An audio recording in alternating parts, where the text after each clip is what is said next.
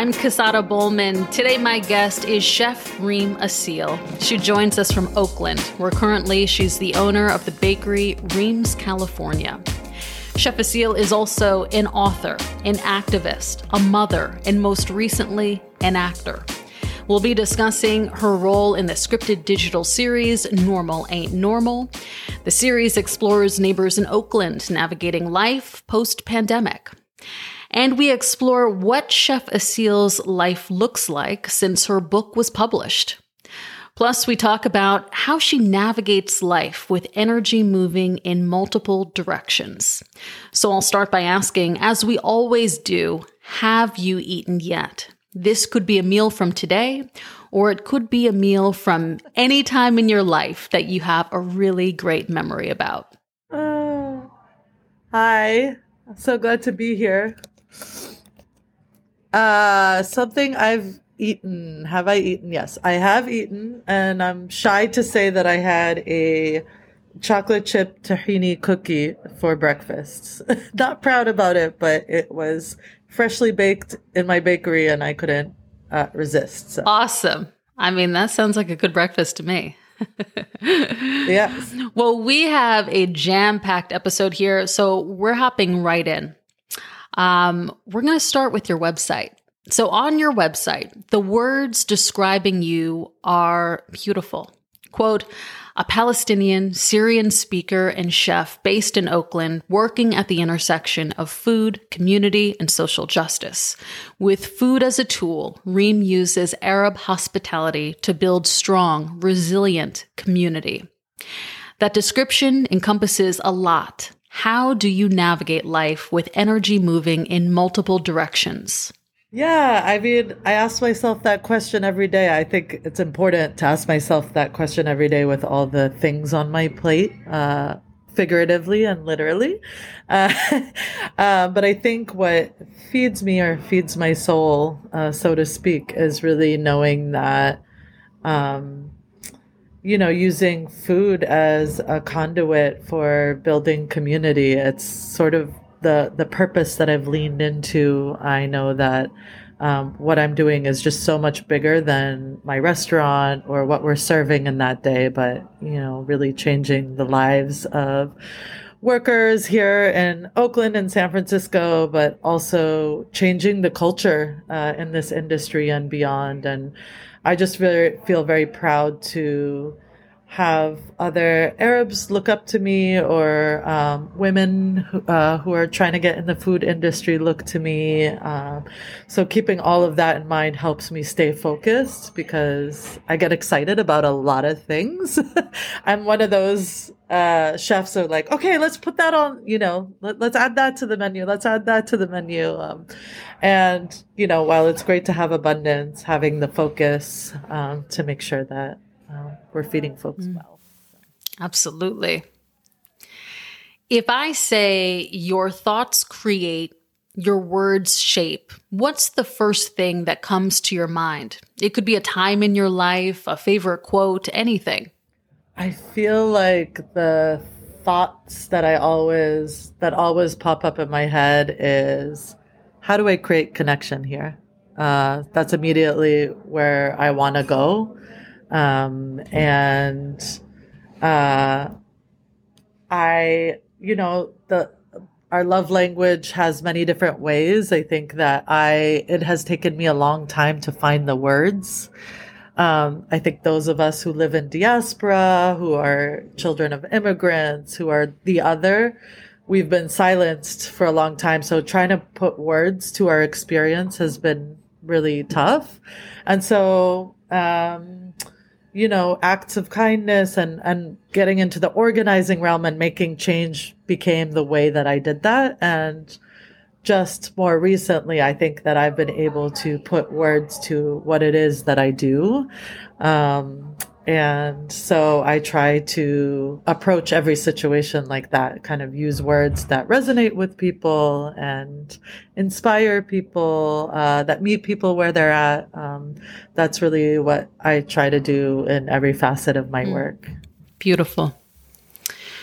Speaking of organizing, before entering the culinary world, you worked as a labor and community organizer. And I'm wondering, is there one moment maybe that stands out to you from that time in your life? Ooh, there's several moments, but I think that one of the moments um, that I think really just kind of solidified for me, ah, oh, this is what, you know, that, that my role in this world as an organizer is a seed planter. You know, organizing is really about bringing people together to realize their power, right? Collectively. But it is so much more than that. It takes time. It's like really planting the seeds for growth um, so that they find, you know, step into their power on their own. And I was an organizer. I was a labor organizer back in the day. Um, I used to organize airport workers who um, worked for sub minimum wages doing security jobs in the airport. These are people who are supposed to look out for our security being paid, um, you know, something like $7 an hour at the time, if you can imagine. And these were people who had worked in the airports for um, over 10 years um, in their experience and never seen a raise. And they had families and um, they had responsibilities. And uh, we organized uh, to, we, I went from organizing those folks be, being afraid to tell me what their wage was to delegating to the corporate bosses uh, that they need a union. And um, I witnessed their transformation from being scared to delegating. And that was just really eye opening for me of like what that transformation looks like. And I became addicted to it because I never had that growing up, you know?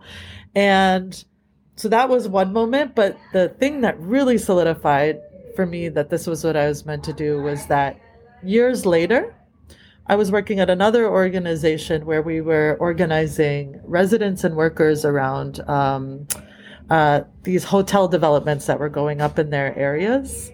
Um, and I was doing a workshop in the schools with youth who were talking about how they'd like to see their cities developed. And I drove the um, the teacher's aide home from that workshop. And she was telling me her story, and she was telling me about her dad, who was an airport worker. And as you you probably know where this story goes, and I'm like, which airport? And you know, we got to start talking. She's like, oh my god, you don't even know what that did for my family when um, when they got their union, like how it changed my my dad in the household, and like he just it just everything became a lot easier. Um, and to me, that was just like this is what it's all about: the ripple effects of what you do, you may not see it right then and there. Um, but what that does for a community when you build leadership to people who have um, been on the margins and not been allowed to step into their leadership, what that could do for their families, for their communities, their neighborhoods, not just in the workplace. So it was amazing. I have tears in my eyes. that's just, that's so yeah. beautiful, that full circle moment. Yeah yeah like who would have known you know that's something that i did. Oh wow. Wow. Uh, that's beautiful. Well fast forward how do you stay true to yourself now while navigating the ups and downs of being a chef? Yeah so the the transition from organizing people to delegate to the boss then now becoming the boss was a very tough transition, if you can imagine. Um, you know, when I dreamt up of Reem's, I never thought that I was going to excel in my career at the pace that I did. I didn't even really know what a chef was at the time or, you know, any of these kind of plagues of the food industry and, and the role of the chef and uh, all of the implications of that position.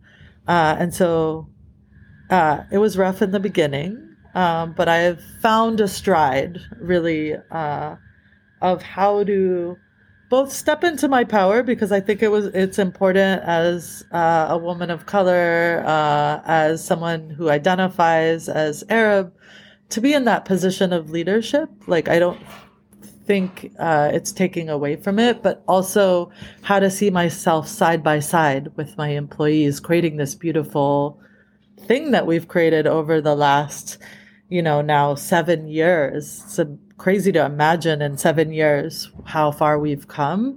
That even though it's my name on the logo, that Reem's is just so much more than me as a chef. And um, that helps me navigate because you can't do it all on your own. You have to um, involve everybody in that process. So that's that's really helped me kind of stay grounded in mm. it all. I'd like you to go back in time, take me back to the day that you opened your first restaurant. Please describe what opening day was like, and what the transition also into the first two years was like. What hurdles and highlights stand out to you? Um, I vividly remember the day after our first soft opening, in which I uh, laid on the ground of my new restaurant floor, and um, my employees left me there to sleep. and went out to celebrate over a drink. And I woke up and it was like pitch dark. And I was like, where is everybody? That's how tired I was. Uh, we were running up against the clock. I think that opening my first restaurant was the hardest thing that I've ever done. Um, I was very lucky to have been part of a program called La Cocina, which is a an, a food business incubator program here in San Francisco that helps women uh, formalize their business. So I had a lot of help um, in navigating all of the things from like how do you raise money? Like we had to get loans to you know, figuring out how a kitchen flow. I had never been, I was a baker by trade, so I had never run a restaurant service. I had to learn all of that on the go. Um, so they really helped me kind of leading up to that moment. But you can have a plan, and all of those plans can go out the door once people walk in the door. And um, I learned a lot in those first two, years. Uh, I burnt out. Uh, I came back from burnout. I uh, you know, uh, learned how to delegate, uh, how to um, simplify. You can't do everything all at once. You can't be an expert. Um, but we had a lot of people walking through the door. People really, really excited about Reem's. I think that um, our ethos and my my worldview, kind of my approach to business, is kind of like my approach to organizing, which is uh, you know, that most people say build it and they will come. We say no, just let them build it with you because they'll be that much more invested. And so from the very beginning, um, that has been our approach. We had a Kickstarter in which we literally had the Arabic names of people who donated to our Kickstarter on our walls. So that helped uh, people really stay invested in Reem's, even through the ups and downs. Um, we weren't in an easy neighborhood to start with. Uh, to get people to come to our space, it was, you know, in a plaza where people couldn't see us. It didn't have the foot traffic, so we had to generate that foot traffic. So we we really had to meet people where they were at. I wanted to have a morning bakery. People didn't understand our food to be morning food, so we had to really open for lunch and dinner you know, I said I'd never have my falafel on my menu, but the people really loved falafel, so it's one of our best sellers now, you know, kind of meeting people halfway. And so, yeah, we navigated all of those ups and downs. We were, uh, I think being a small business owner is not for the faint of heart. We started with pretty much no money in the bank. We literally had the construction workers on our opening day um, you know, putting nails in the wall. We're like, we, if I didn't make this any clearer, we have to be open. Like, we literally need money in the door. they're like, we're not done yet. But I'm like, we're ready to go. Um, so, yeah, so we had to navigate a lot of the, the financial hardships of starting out and just how expensive it is to open a restaurant. And, uh, and you did yeah. it. and we did it. we made it up until the pandemic, of course, which is when we sold um, our first restaurant, but we had opened a second restaurant right before the shutdown. So we learned a little bit of from the mistakes or you know the lessons learned of our first restaurant how to how to sustain a little bit easier. What would you tell your 20 year old self? Maybe it's advice or a thought or just a feeling. Ooh, what would 20 year old Reem want to know? I think that I w- I'm enough. Um, I think that, uh, you know, I still struggle with this, but growing up, uh, you know, I, when I was 20, actually, I, I was going through a mental health crisis, and that's what moved me out here to California. I was, I grew up in the East Coast. Um, I was going, uh, I was getting my undergraduate degree at the time, and I hit a really hard spot in my life. Um, I developed a really bad uh, eating disorder, like acid reflux disease, and I had dropped a lot of weight, and I was really depressed.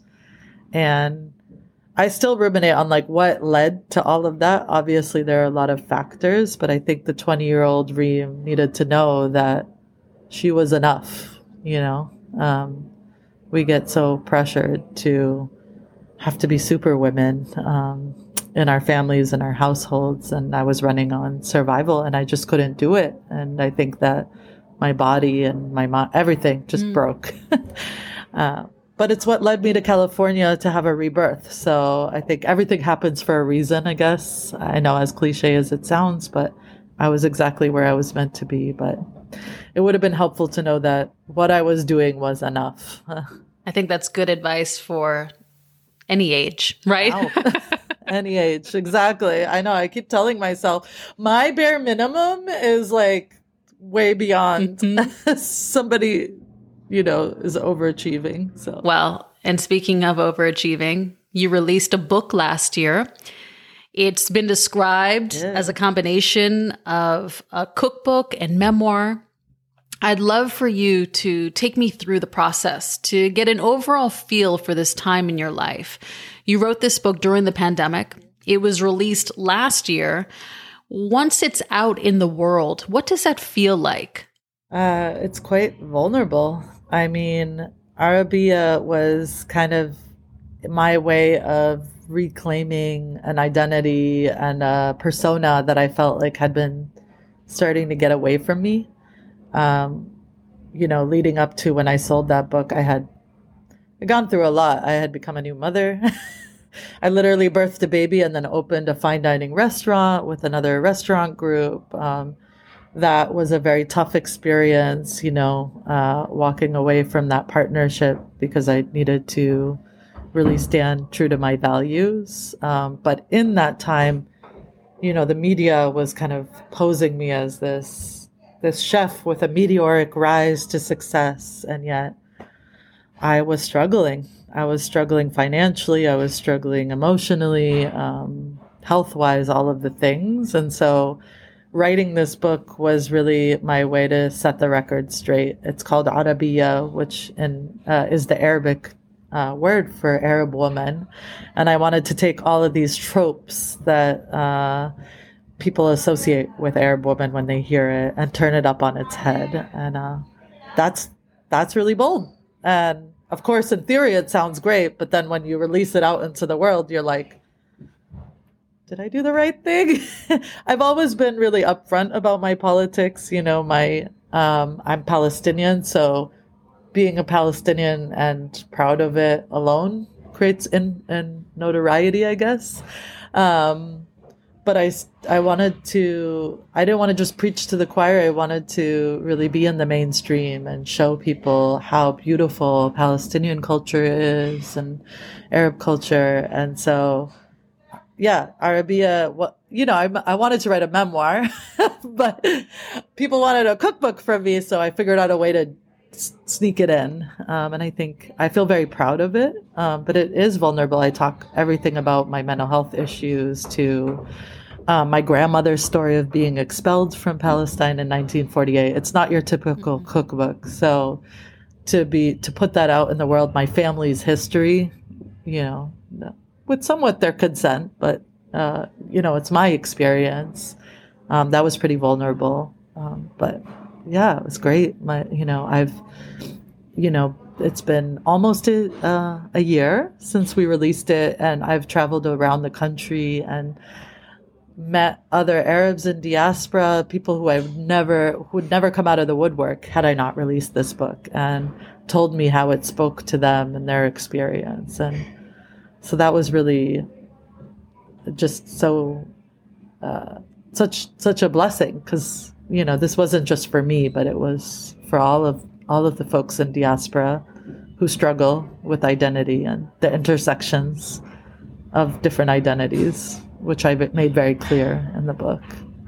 To that effect, did it releasing that did it change your do you feel like it changed your life overnight was there a you know you mentioned touring the country did you feel like whoa this is this is a world i'm not used to or was it natural and flowing for yeah. you yeah well i think that at, at heart, I mean, when I was a kid, I wanted to be a, an actress when I grew up. So my mom said from a very young age, I was a performer. You know, part of my hospitality, uh, besides the cooking for you, making you feel comfortable, is the, um, the entertainment aspect of it, I guess, so to speak. I've always been a natural performer. So to, uh, so, that part came natural to me. I think the part that didn't come natural to me is my introverted side, which is the need to make sure that everybody uh,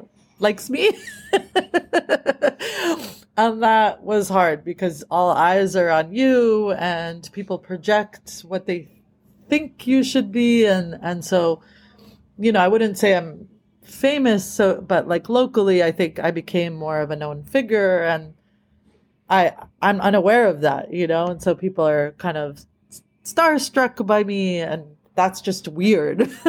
um, so that it took a while to navigate that, um, to know that like, okay, it's okay for people to admire me. There's so many things to admire about me, but I don't have to meet people's projections. You know, I can be myself. So I'm still trying to navigate that. Like I really try to be uh, as you know, I wouldn't say I'm perfect in this. I'm an awkward person by nature too, one on one, but that's part of I think my vulnerability and my awkwardness is part of my persona, right? The persona that I want people to see, which is like I'm not perfect. I have my introverted days and um, but I'm always, you know, I I feel like having this platform did I mean the the book definitely broadened my platform than just my restaurants could do you know? So i feel like for that that kind of opened up this new world of creation uh, and i was like oh i'm i'm more than i don't want to be a small business owner for the rest of my life and so that opened up the world to what it is that i could do and create and put into the world. By the way your personality because of all the things you described it's very relatable actually and so people can identify yeah. with you Totally. And yeah, like by like kind of uh, PR standards or the old school, it's like you're not supposed to show these things, but like, why not? You know, I think that that people want to feel like they can relate. In the past year, what's one trip that you've been on that has positively impacted your life? This could be an actual trip maybe overseas or here in this country. It could be a trip close to home, or maybe it's a good memory, like a trip down memory lane, or it could be a psychedelic trip. I don't know if it changed my life. I mean, I think there are two trips that feel very distinct to me. Um, one is going back to my hometown um, of going back to Boston uh, for my book tour. Uh, that was that was a tricky one uh, Boston, you know, I grew up in these small suburbs of Boston where it was primarily white, and I was the, you know, ambiguous brown kid. So I have a lot of trauma wrapped up in that space. Um, I had been estranged from my father for a long time, and he's the only one that remains in that place. Uh, so most people go to their hometown, they feel like it's a homecoming. For me, it, it feels like a very strange place to go back to. but something felt different this year as I went back as a cookbook author, you know, um, because I had put all all my experience out on the record of what it was like to grow up in Boston, maybe. So I had had some closure on my relationship to that place. Uh, so maybe that helped a little bit, but yeah, it felt it felt like a very different trip to go out there and um, cook for people and talk about it. And my dad got to see one of my demos and to see him proud i think was was a big closure or like full circle on our relationship. He was the person that i took a trip with in 2010 that uh that started the whole dream of Reem's. So that was a full circle moment yeah. Um we went to lebanon and syria and that was where i decided i want to bring that back to the us um and then the other one is uh, really going to Mexico and I spent a few trips there over the last year and a half, and that's been my place of uh, respite or kind of regrounding. Um, and there's just something very familiar. It feels like the homeland, but it's closer, close. Um, and for I think those of us who are far away from the homeland, some of us who don't have the privilege of going back uh, to the homeland, having a place that feels so familiar, where you feel like you belong, uh, was very healing for me. So I went to Oaxaca and Mexico City and Puerto Vallarta and different parts of Mexico that I feel like there's an affinity. There's that intersection of Arabs and Mexicans that I want to explore more. I like that. And, and that almost brings us into, you know, where your mind is for the future. Like I want to jump in your mind, see what you're cooking up in there, right? Because obviously yeah. your mind's going down there. like Lots of ideas. but with the Boston trip, it's almost like a very profound experience of almost like you were suppressing feelings for many years and then you're walking into that city empowered fully, you know? That's yes. that's really a new yeah. Reem. That, yeah, not scared Reem, not traumatized yeah, Reem. That's powerful. Good for you. Yeah. What's next for you? What are you working on right now? What are you excited for in the months to come?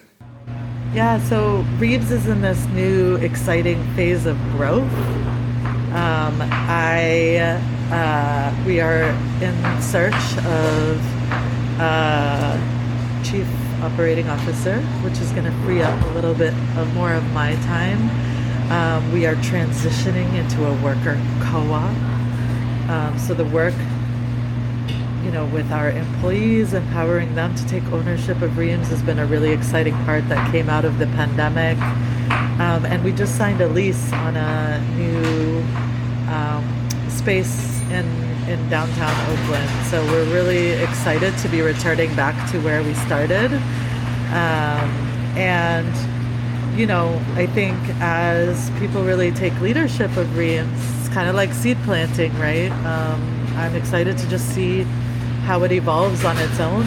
Um, and my creative, that will free me up to do my more creative projects. Uh, I, um, I have a few projects that uh, are, you know, in in the works. Uh, I, we just announced today that I am part of the new lineup of a new talent agency, part of Whetstone magazine called Home, um, and that really focuses on a point of view of people, uh, you know, uh, folks of color who are revolutionizing the industry and really changing the game and the culture. Uh, so being um, represented by a talent agency is something that I've never uh, experienced. So I'm really excited to spread my wings there, do more speaking, um, going around the country and still touring with my book, doing a lot.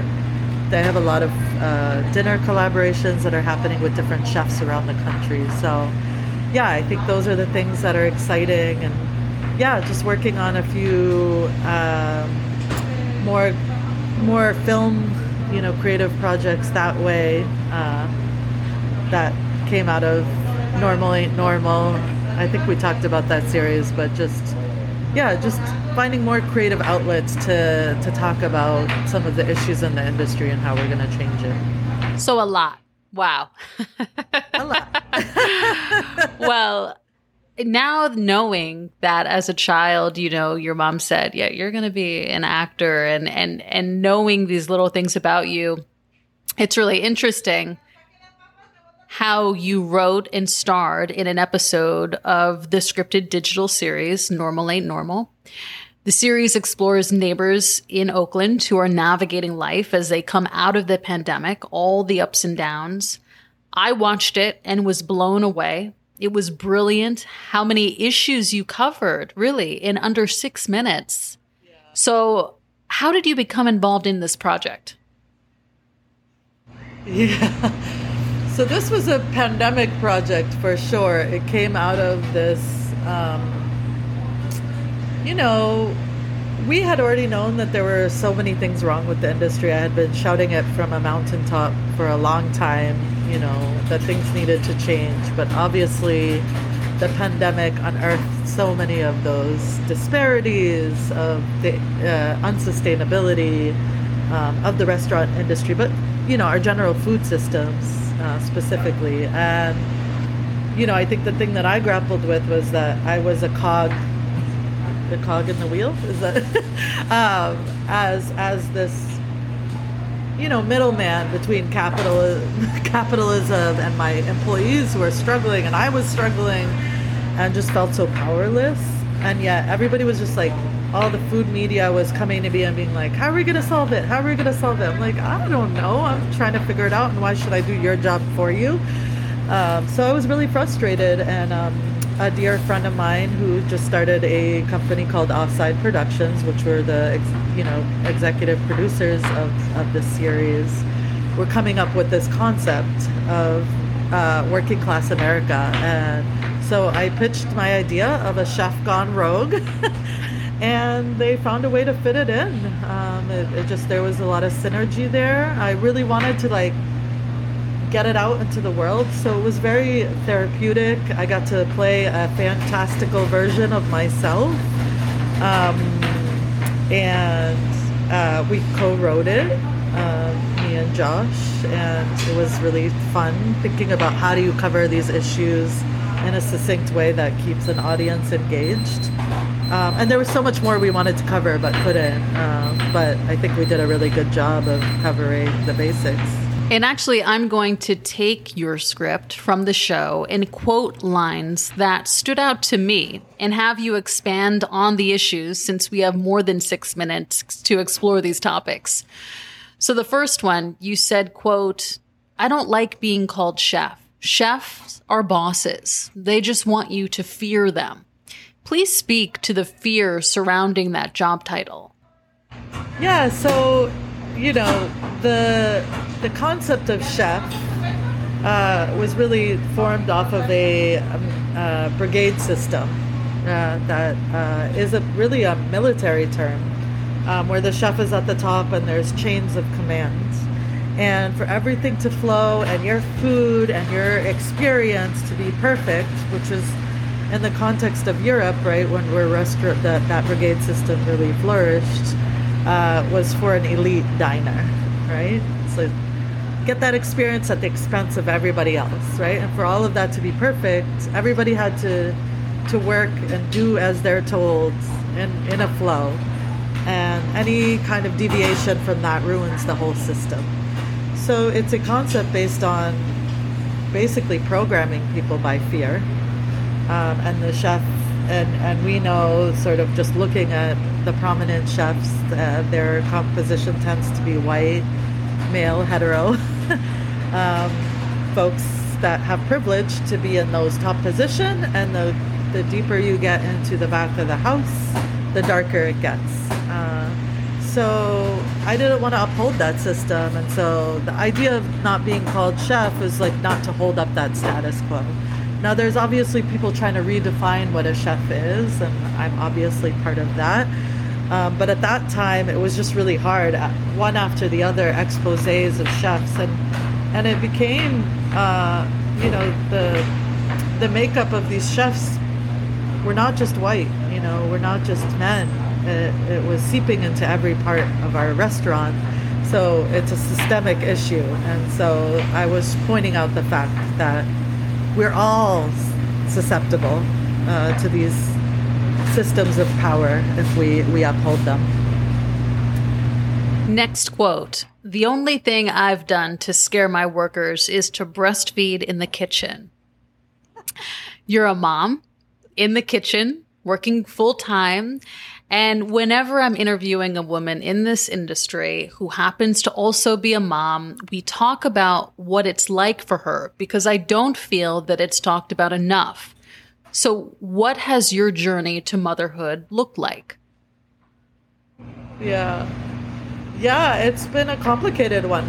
You know, I have a, he's almost five, I have a five year old, and I always say I love my child. I, I, I love him. I don't love motherhood, you know, and that's a very bold thing to say because I think that people are like, she's superwoman. She can do it all. She's a mother and she's a chef. And, and I'm like, no, that means that I'm not doing anything well because you expect me to uphold, you know, these, these contradicting uh, virtues, so to speak. And you can never be all of those things all at once. You have to give up one thing to be the other.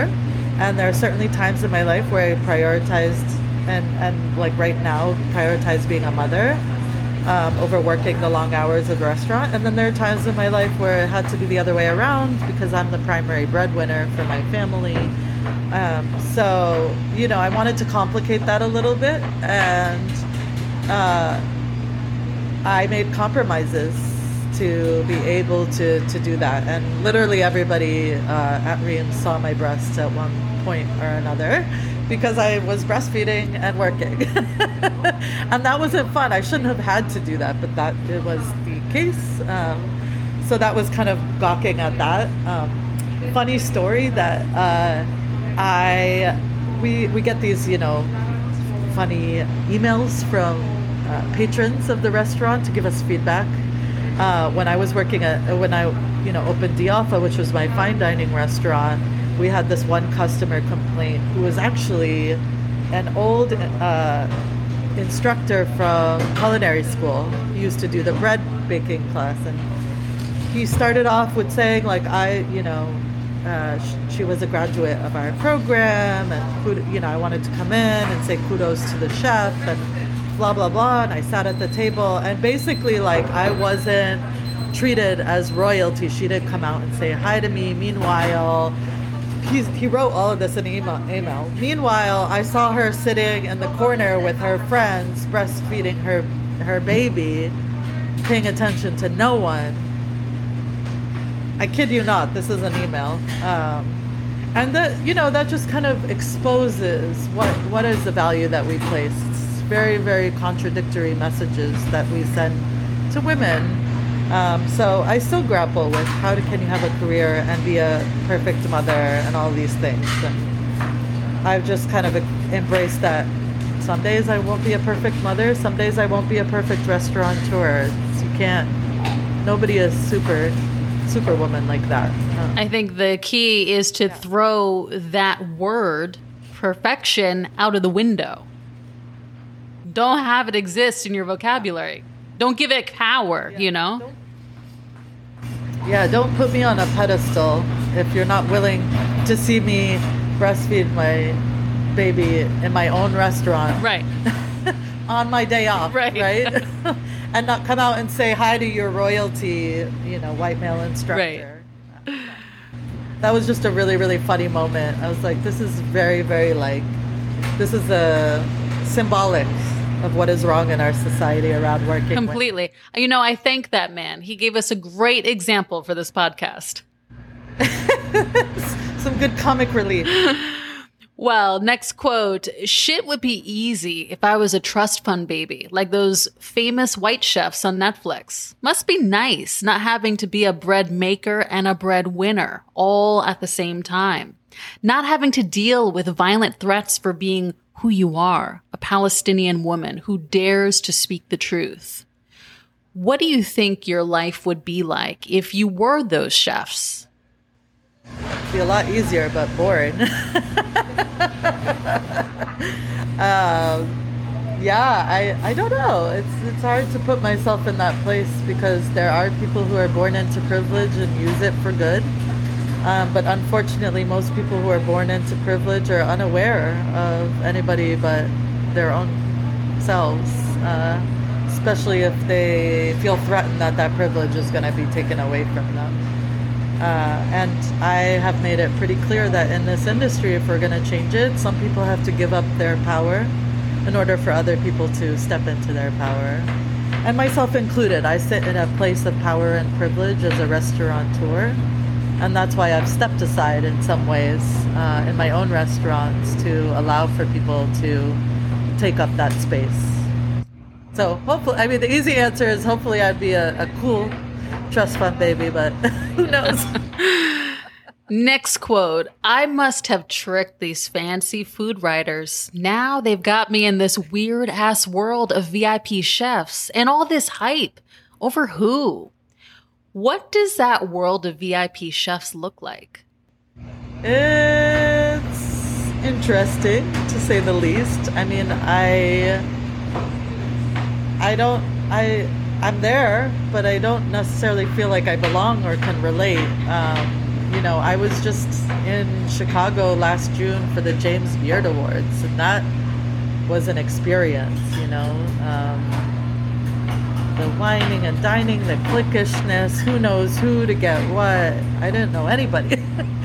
um, so, but yeah, I mean, I appreciate those places again for the platform. If you let me on the stage, you might be scared. I, funny enough, I you know obviously this this short ha- has a has a fictional version of, of those stages, right? Um, that if I'm ever going to be invited to an award ceremony again, but um, yeah, it's a it's a tale of two worlds, you know. And for me, I'm most accountable to my community. I'm not accountable to those spaces, but when given the platform, I I, I try to to use it for good. But it's definitely a different world. Mm. I don't know. I, I, you know, I've never had caviar in the same way or appreciated fine dining in the same way um, that some of these people have. Let's just put it that way. Next quote. How come we're around food all day long, but restaurant workers are some of the hungriest people I know? How is Tomas supposed to feed his kids off of eight bucks an hour at his last job he barely had enough to feed himself. Your restaurant is in one of the most expensive areas in this country. How do you tackle living wage versus cost of goods versus cost of doing business? Uh, we're just barely profitable. I mean, yeah, that's that's a question we're still trying to tackle. I think that um, the pandemic helped a little bit in terms of opening people's eyes up to how much it costs to run a business. So that's been helpful. But people have amnesia, right? And that was what this whole thing was about was like Tomas making $8 an hour and people paying uh, cheap prices for food was pretty normal. Like people didn't really think about it. Like we're so normalized or desensitized to these poverty like conditions in our cities that um, that's problematic. So I think if anything's changed, there's at least an avenue or opening to have that conversation with our diners around, you know, uh, there was a line in the in the, the movie that got cut out um, uh, because we just couldn't fit it. But it was I'm trying to remember. It was like how while convincing people that Arab street food isn't cheap food. And so the you know, sort of quote unquote ethnic foods are foods that are made but that are cuisines that are non European, non Eurocentric, are supposed to be somehow cheap. When in fact our food is very sophisticated, we use all local products, all of that stuff. So educating the customer about that and changing things that are rooted really in racism has been the biggest challenge for us. Um, but we've done it and we're non-apologetic about it. We got rid of tipping. We don't think that our um, our workers should have to live off of people's tips to make a living wage. We provide living wages at, here at Reem's, and we put a 20% service charge to be transparent.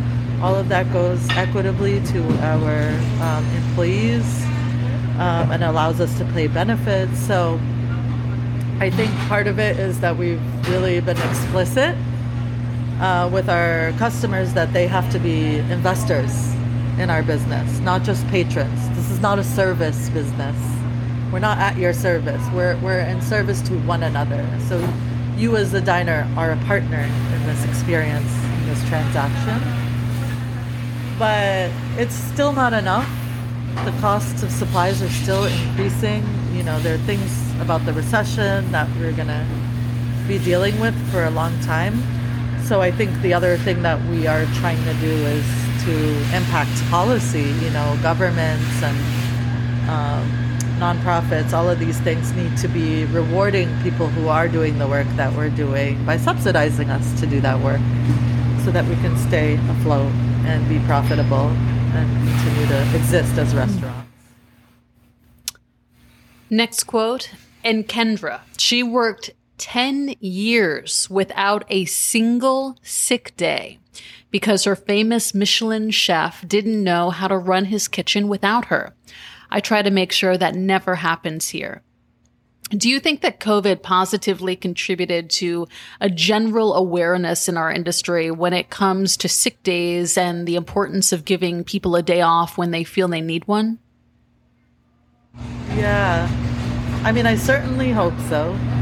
Um, I don't have the data to back that up, but just it, uh, from anecdotally from other um, restaurant industry people, there's definitely been more of an um, focus on well-being and not just sick days. Um, dealing with the root, which is that people are overworked and um, underpaid to take care of their health, preventative health, right? Um, or preventative measures to take care of their health. So I think, at least at Reem's, we've really thought about what creates a sustainable business where people are not getting sick in the first place. Um, and obviously, we were much more paying attention to. I mean, we're in the Bay Area, so it's a bubble, but we were much more cautious around COVID and making sure that all of our employees felt protected and whatnot. How do you pay everyone well without pricing out your own people, especially when your landlord keeps raising the rent on you like you're some millionaire techie? Now you just signed a new lease, so did you figure this one out, or is? ah, we live in a land of contradictions. Um, a little bit. Uh, this lease that we signed took us a year and a half, and honestly, these developers were putting a lot of pressure, and they are. Uh, we negotiated a pretty good lease, uh, but at the end of the day, the developers are still the owners, and so there's a contradiction in that. I wish that one day we can own our own assets because those are the things that are going to appreciate and give us generational wealth. Uh, I'm not there yet. I hope to be there one day, but um, yeah, I mean, I think the world of money and capital um, is a big one. If if I if a bank could give me a million dollars to buy a space, I would rather do that than sign a lease with a developer uh, to build their property for them and increase its value. Um, that said, you know, we really stuck to our guns on this one, and I think, you know, the pandemic really helped us be able to uh, get these better deals. Um, and Reem's is seen as a community asset, so they need us more than we need them. And kind of walking into those negotiations with that mindset really helped us negotiate a lease that will keep us in there um, at least in the the the life. Right. hopefully, hopefully beyond that, but who knows with this economy. Next quote. From the outside, people think that we're all good, that I'm all good. What are we supposed to say? What, that I'm miserable? That I feel alone? Working 16 hour days? Getting oven burns up and down my body? while my baby boy hardly knows me? How do you feel today? I'm working on it. um, I think that, yeah, it's hard to be uh, in a position of leadership, um, especially some the types like me who have a hard time drawing healthy boundaries. Um, but I made a very conscious decision uh, coming out of the pandemic that I was not going to go back to the way things were. And that has served me well. Um, but to the point that I mentioned earlier, that means disappointing some people, that I'm not going to be the fixer of all problems. Um, and I have to be okay with that. I have to be okay with just being enough uh, for the sake of my health and my sanity. Uh, so, yeah, there's no shortage of work for me, and I am trying to figure out, you know, when I say no to something, what am I saying yes to? Uh, and that has helped me because it's hard to just say no to things, but I'm like, okay, I'm saying no to this so that I could step into this um, and that helps me stay grounded and a little less tired. um, but I definitely try to take care of myself more, replenish, take days off, be with my child, be super present, turn off the notifications. But and I try to model that, you know, so that other people uh, do the same. The work will be there tomorrow. Always. Next quote Everyone keeps calling me a success, but I feel like a failure. Why are those feelings in your mind or were in your mind? I mean, I had 30 people I was responsible for their livelihood the moment the shelter in place happened. I had people demanding answers from me, and I felt like I had failed them. I mean, it was just as simple as that, and that was part of the reason why I decided that a worker owned um, model would be more sustainable because it's not sustainable to put the burden of so many people on one person. And it almost almost felt like it was either I'm the person who failed them or saved them, and that didn't feel good too. Like I didn't want to be a savior. You know, uh, I didn't want to have that savior complex either. Uh, so I think but it, yeah, it, it sucks to feel I was like the mama, you know, the person that everybody was looking to for the answers and I had none. And it was a setup. Once I figured out that that's a setup, that helps, but imposter syndrome is real. Imposter syndrome is something that particularly women deal with all the time because we're gaslit all the time to think to be conditioned to do more because we're capable of it and so we're always going to feel like failures even when we're doing a lot. So I think th- all those things were going in my mind at that, that point. Um, and also, capitalism is real. And I think I was pointing to, I had all this fame and success on the outside, but that didn't actually pay the bills. That didn't translate to me being able to pay my rent, you know? And so the fact that I had to take assistance during the pandemic. I failed my child. You know, the fact that I couldn't afford certain things, that felt like a failure too. You know, for better or for worse, you know, how much you make or all of that uh, does sometimes impact how successful you yeah. feel. And I applaud you for being open about that because you have a lot of people that look to you and assume, oh, she's famous. They have money. She right. must be rich. Yeah. Yeah, no, not at all. You know, I'm curious how does, because I think other people would find it illuminating, how does your worker owned co op operate? How does that operate? It's, it's almost like people listening, you are really educating them because it's kind of radical in a way, right? Yeah, I mean, a, a, lot of unlearning has to happen to have a mindset of an owner. Um, even for myself, when I first started Reem's, it, it took me a minute um, to really have to, to have that mindset. I think that you know the main difference at Reem's of um, you know going from employee to owner is that you have stake. You have like a real stake in how profitable this business is because everybody get you get to gain from it. The business's bottom line is your bottom line, and that's motivating. Um, everybody has had a voice at Reem's, uh, even uh, without ownership, but like to have a voice where you feel like actually the having a say in the decisions that are actually going to impact you, that those changes actually happen, motivates you to be even a, a, a more active employee. Uh, you know, we say it's like worker owner. You have to think like a worker and an owner. Um, and so, yeah, I think the way that we're setting it up is really to have a governance structure where we still have managers. There's still people who are responsible and accountable at the end of the day, but there are systems where there's a democratic participation, where people are building their skills because they're not they don't have to be an owner forever. They don't have to be at Reem's forever. They can buy, you know, they can take those skills and start their own business or be a leader elsewhere. So they're fully translatable goals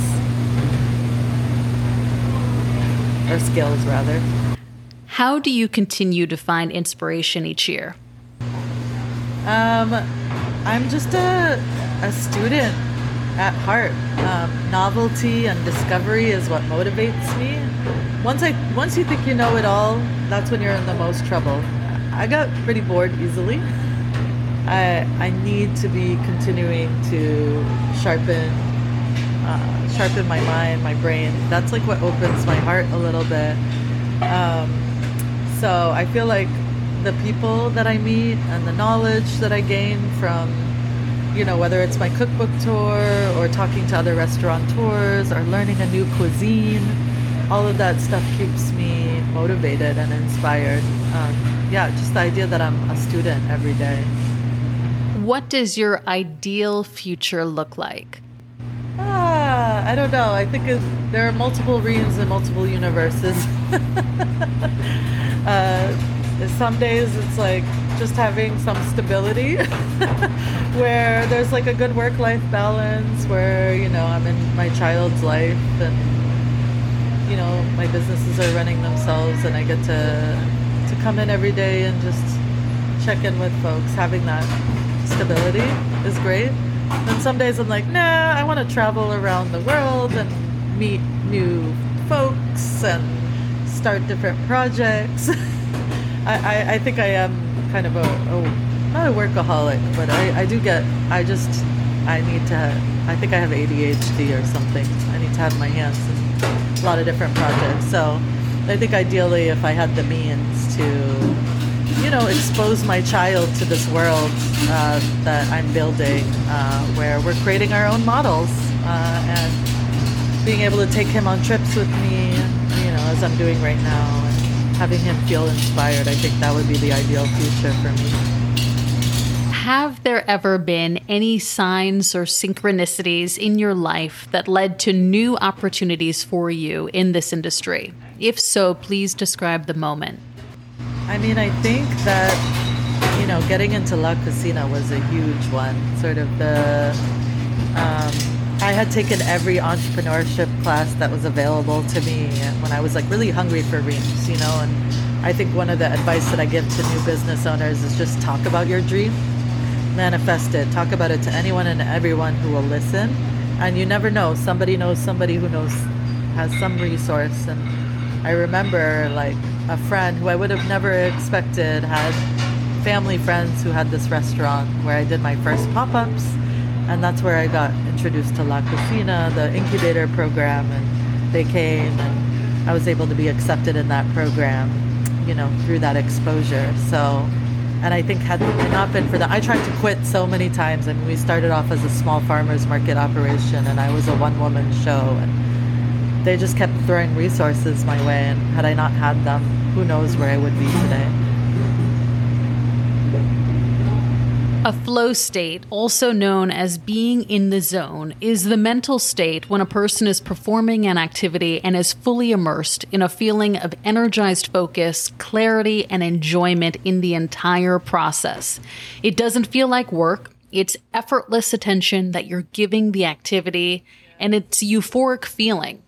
It's during this altered state of consciousness that your mind functions at its peak and a sense of happiness flows through your body. For you, it could be as you're cooking, perhaps, maybe writing or acting. I'm wondering if you've ever reached this state, and if you have, please describe your surroundings leading up to it and what it felt like. Flow state. You know, I I have. I mean, I think that it's all of those things, but the the feeling is the connection with the human.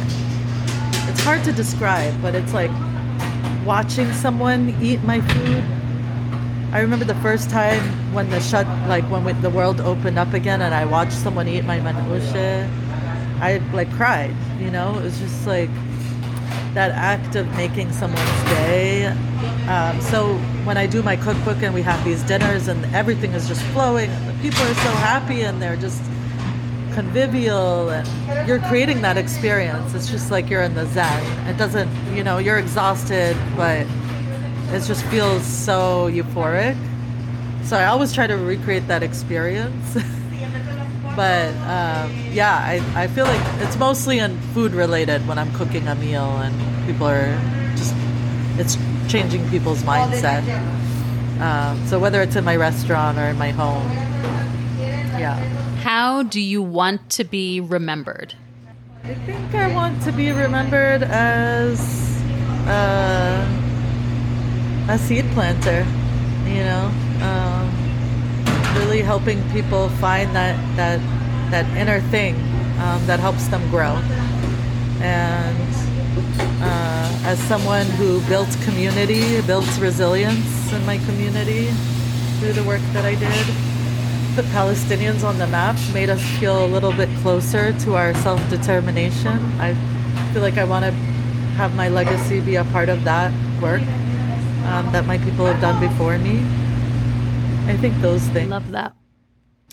That's it.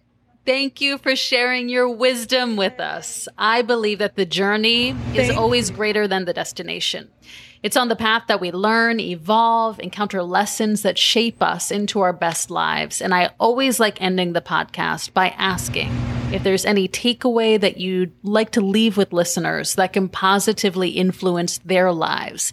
It could be something that we just discussed, a lesson you've learned on your journey, or general life advice that you live by. I think if I had to boil it down, uh, listen to your gut. You know, everything you do, just be present for it. Your gut is always right. your intuition tells you so much. Absolutely. And where or how is the best way for people to connect or get in touch with you? Uh, folks can follow me on Instagram. That's probably where the most updated on my whereabouts at reem.asil.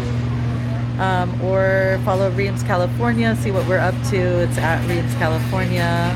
Um, we are, we're, we're, our website is www.reemscalifornia.com. Perfect. Well, thanks for listening. And if you haven't already, follow Have You Eaten Yet wherever you get your podcast.